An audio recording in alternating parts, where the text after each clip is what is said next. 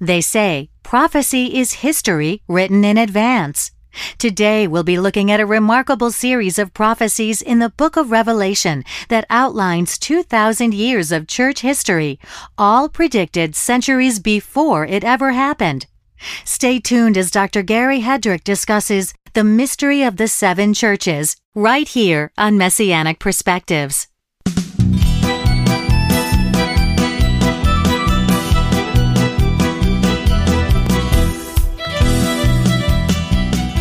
Shalom, and welcome to Messianic Perspectives, a daily program where we look into the scriptures from a distinctive first century Jewish point of view.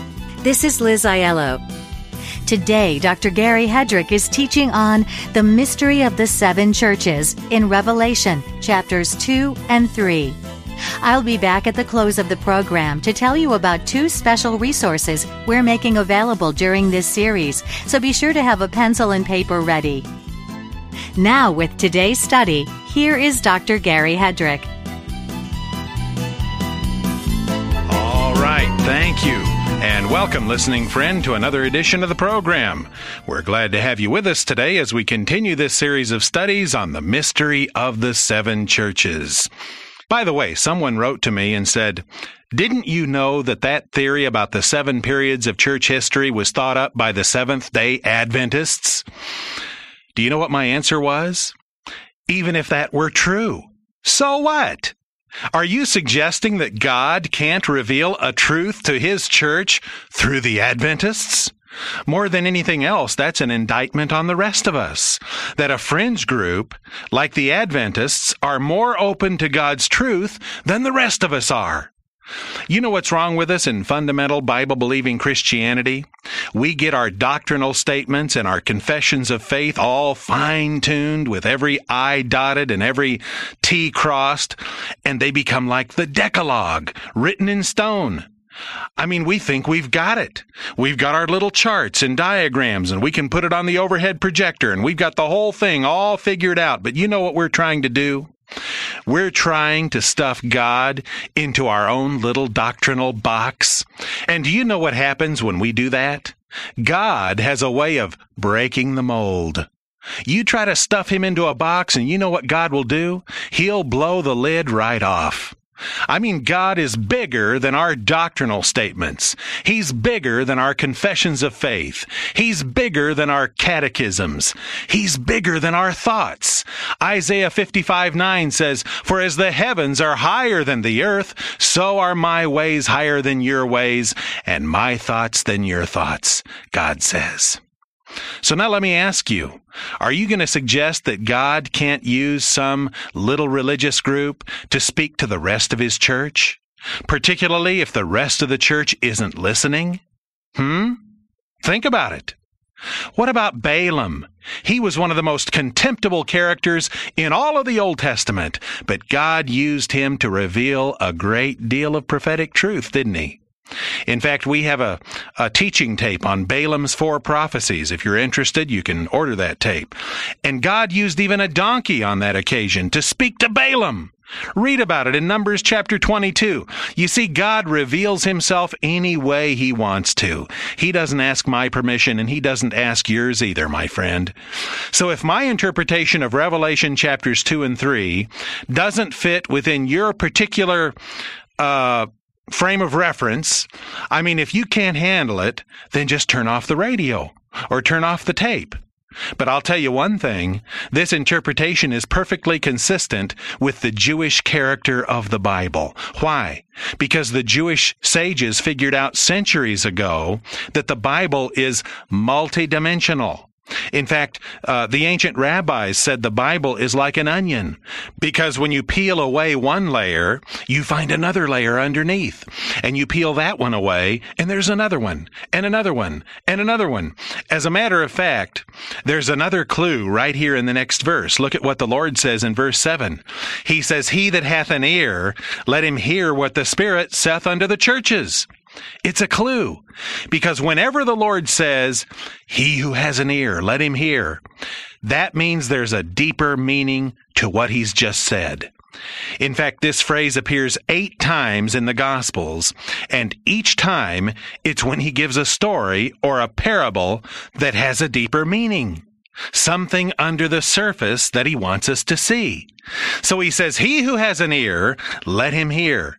And I want you to remember that little phrase because in a couple of days I'm going to show you a passage in the Gospel of Matthew where Jesus mentions these seven periods of church history.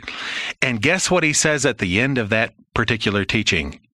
He says, He who has an ear, let him hear. So tuck that away back in your mind and we'll come back to it later. Then what does he say next? Verse 7.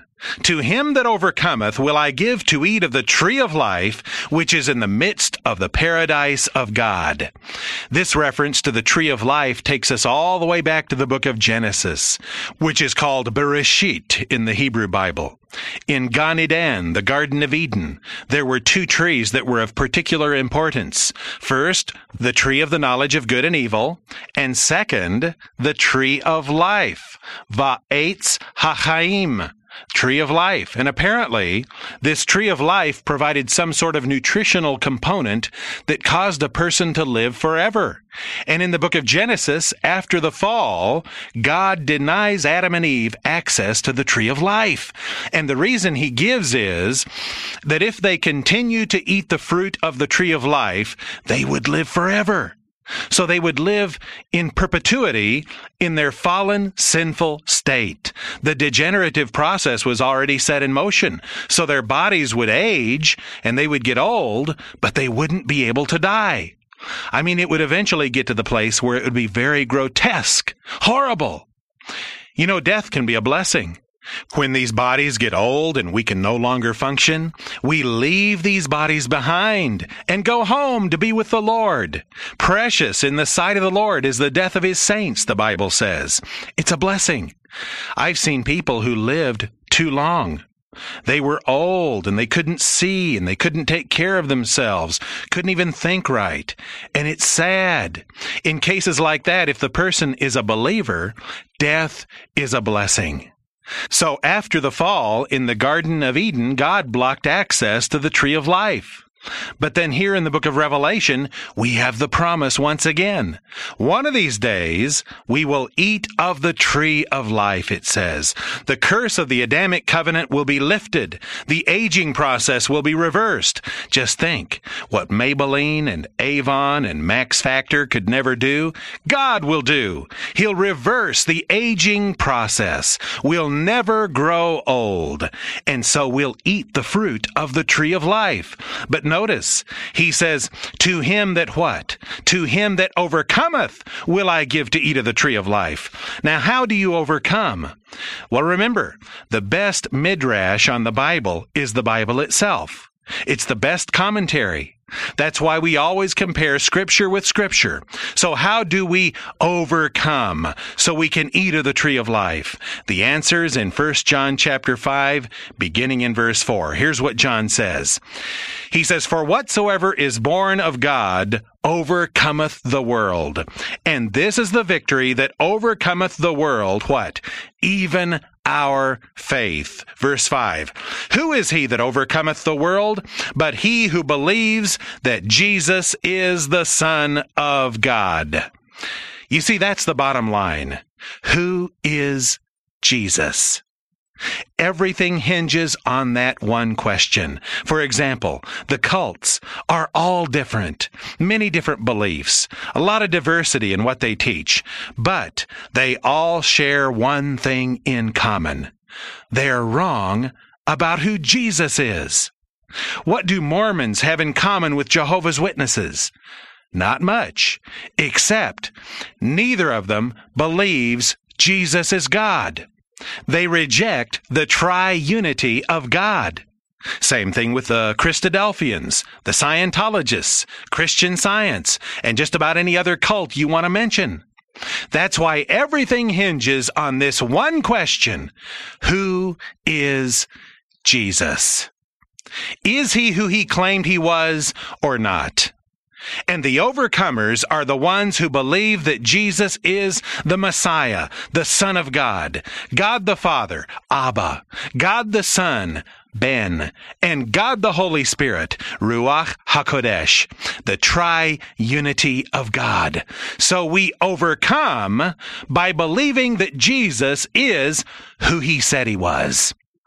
And he says, To him that overcometh will I give to eat of the tree of life. Well, that's the message to the church at Ephesus. And it represents the first period of church history, which began at the end of the apostolic era, uh, when most of the original apostles had died, and then it extended for a hundred years or so into the second century, from about AD 70 to 170. This first period of church history was characterized by a relaxed spirituality. In fact, that's what the Greek word Ephesus means to relax, to allow, or to let go. So now that the first generation of believers had gone to be with the Lord, we find that the next generation is just a little more lax, not quite as fervent. They've left their first love. But he commends them for their good works and spiritual discernment and perseverance and zeal. And when formalism and idolatry tried to make inroads into the early church, it was the Ephesian believers who opposed it. When the Nicolaitans tried to establish a priesthood in the early church, they opposed it. That was how it was during those first hundred years or so of church history. Now, next time we'll be looking at the second period of church history, represented by the church at Smyrna. I hope you'll join us. Until next time, this is Gary Hedrick saying, God bless you. Take care. Bye bye. Thank you, Gary. And thank you, listening friend, for tuning in today. If you liked what you heard today, you will be pleased to know we've taken all of the programs in this series and placed them on one convenient CD entitled The Mystery of the Seven Churches it's available for your contribution of just $6 or more to help us keep this program on your station.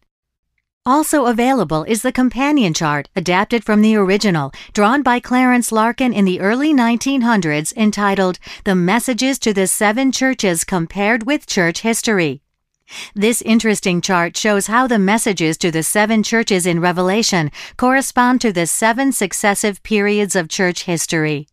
It's the perfect companion for this series of studies on the mystery of the seven churches. So that's the CD for $6 and the chart for $3 or both for a total of $9. Just visit our secure online store at messianicspecialties.com to place your order. If you would prefer to order by mail, just address your request to Messianic Perspectives, P.O. Box 345, San Antonio, Texas 78292. To order by phone, use our toll free order line from the U.S. The number is 1 800 926 5397. And as always, when you're in touch with us, please mention the call letters of this station. If you're listening to our webcast or podcast, we need to know that too. I'm Liz Aiello. Join us next time, won't you, as Dr. Gary Hedrick continues our series of studies on the mystery of the seven churches, right here on Messianic Perspectives.